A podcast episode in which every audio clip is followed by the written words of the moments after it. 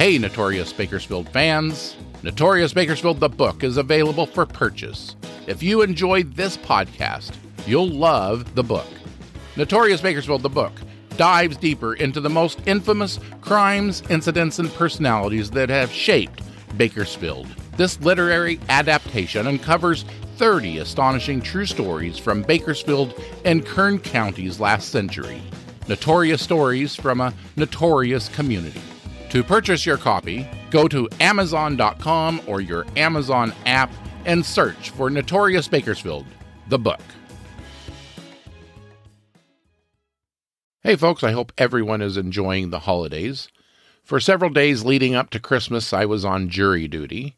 Then I had several events connected to the release of Notorious Bakersfield, the book, which, by the way, is still available for purchase on Amazon. Just go to Amazon.com or your Amazon app and search for Notorious Bakersfield the book. It's available for purchase. If you didn't get it for a gift for Christmas, you can buy it for yourself. So, for the next couple of weeks, I will be rerunning previous episodes of Notorious Bakersfield. I will be back in the new year, January 8th, 2024, with all new Notorious Bakersfield stories. Until then, enjoy this encore Notorious Bakersfield story. Happy holidays. This is the Notorious Bakersfield podcast.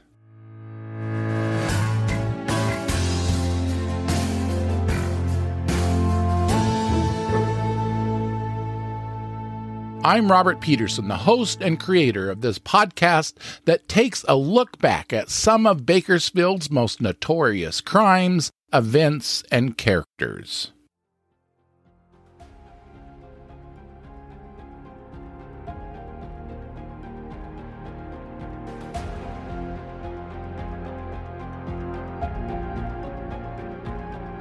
On March 30th, 1995, at about 10:25 at night, Chris Wasserman, a 47-year-old truck driver, was driving north on Coffee Road. She was about to turn her tanker truck into the Sunland refinery on the east side of the roadway. Suddenly, her truck's engine started behaving erratically. It shifted from performing normally to racing. Then, she was almost overcome by noxious fumes. She coughed, trying to catch her breath. Chris glanced through her semi's windshield and witnessed a ball of fire hurtling directly towards her truck. The fire engulfed not only her truck, but also the surrounding vehicles. The heat was intense. Despite not putting her semi in park, Chris forcefully used her shoulder to open the door and escape the cab. She tumbled to the ground and then crawled on her knees to distance herself from her still moving truck. Fortunately, the semi stalled before traveling too much farther. Chris heard a female screaming. She looked towards the screen. She noticed a young lady struggling to remove her two children from a smoldering car. Simultaneously, a man emerged from another vehicle, engulfed in flames. He was walking, on fire, his arms outstretched in front of him. This is Fireball on Coffee Road.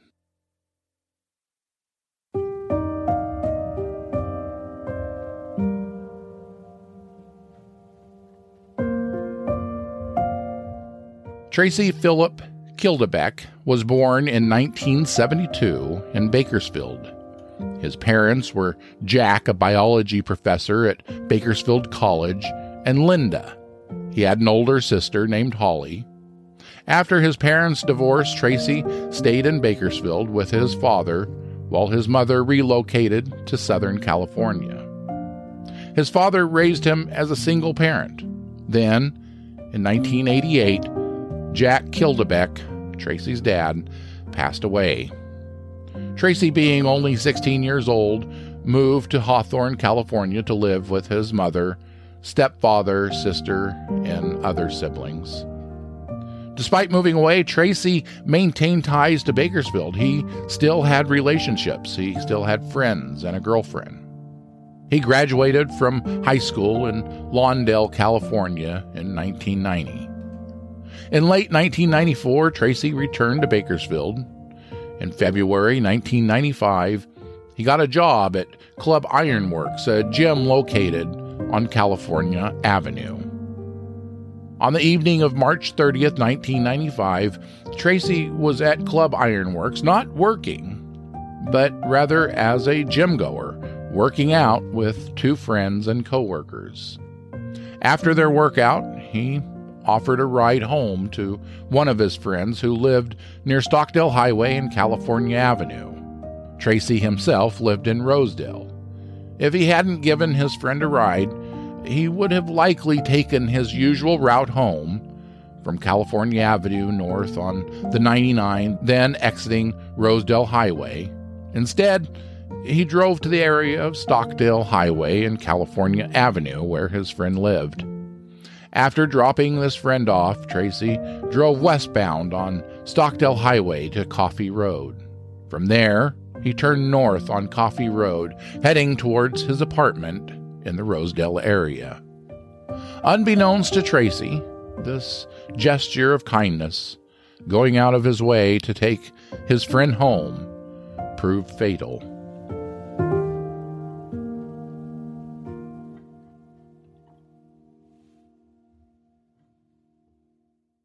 Coffee Road looks very different today than it did in 1995. Today, there's an overpass at the railroad tracks that run east west between Brimhall and Rosedale Highway. Back in 1995, it was a typical railroad crossing. There was no bridge there. Tracy drove his Honda Accord north on Coffee Road, approaching those railroad tracks. There were three other vehicles in the vicinity. On the north side of the tracks, two cars were ahead of Tracy. Behind him was Chris Wasserman in her semi truck getting ready to turn into the Sunland Oil Refinery complex. Tracy's car was still on the south side of the tracks. He still hadn't reached the railroad crossing when a ribbon of flames flashed from the Sunland Refinery. This bolt of fire shot across the roadway and exploded into a fireball. Everything in the vicinity was engulfed in flames, including the vehicles on the roadway. Tracy Kildebeck's Honda Accord blew up in the air at least a foot. The explosion was so powerful that people who were in the area but didn't witness the fireball believed that there had been an earthquake. Bill Pitcher, a correctional officer, was the lead car going north on Coffee Road. He was ahead of the pack of four vehicles, basically. Behind him was an Acura Integra. In the Acura was a 21 year old Susan Hamilton and her two children. Tracy was behind these cars, and behind him was Chris Wasserman in her semi truck. After the explosion, Tracy emerged from his Honda entirely engulfed in flames. By this time, all of the occupants of the vehicles involved were outside their cars.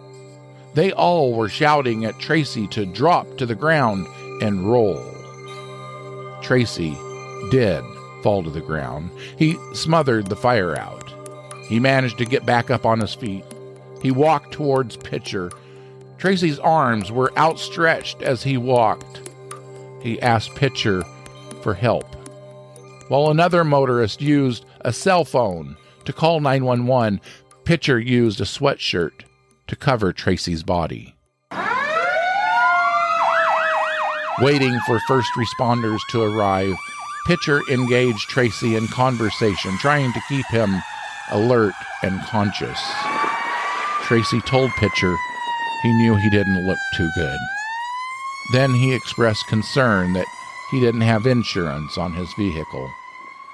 Firefighter Heidi Dinkler was one of the first responders to treat Tracy.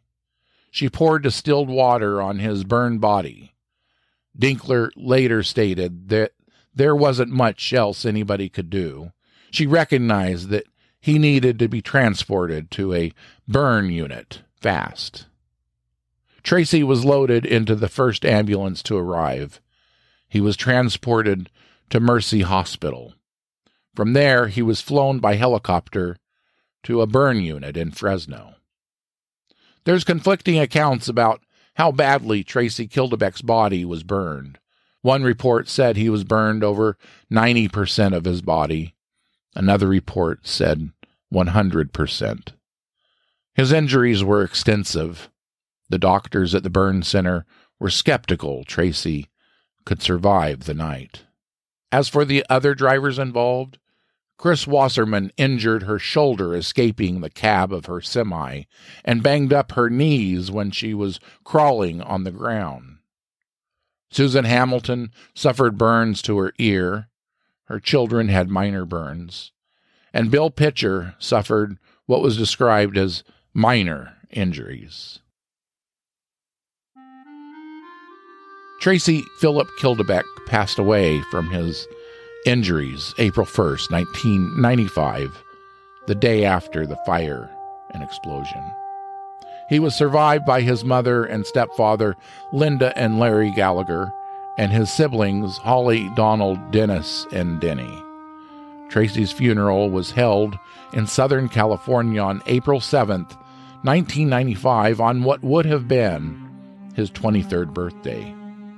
He is interred at the San Fernando Mission Cemetery. Sunland Refinery voluntarily shut down operations at their Coffee Road complex. Government authorities immediately began investigating the cause of the explosion. It was investigated by multiple agencies the Kern County Fire Department, the California State Fire Marshal, the San Joaquin Valley Air Pollution Control District, and the Kern County District Attorney. In addition, Sunland Oil launched their own internal investigation. The early initial assessment of the explosion was attributed to a low hanging cloud of flammable gas that leaked from the refinery and drifted across Coffee Road.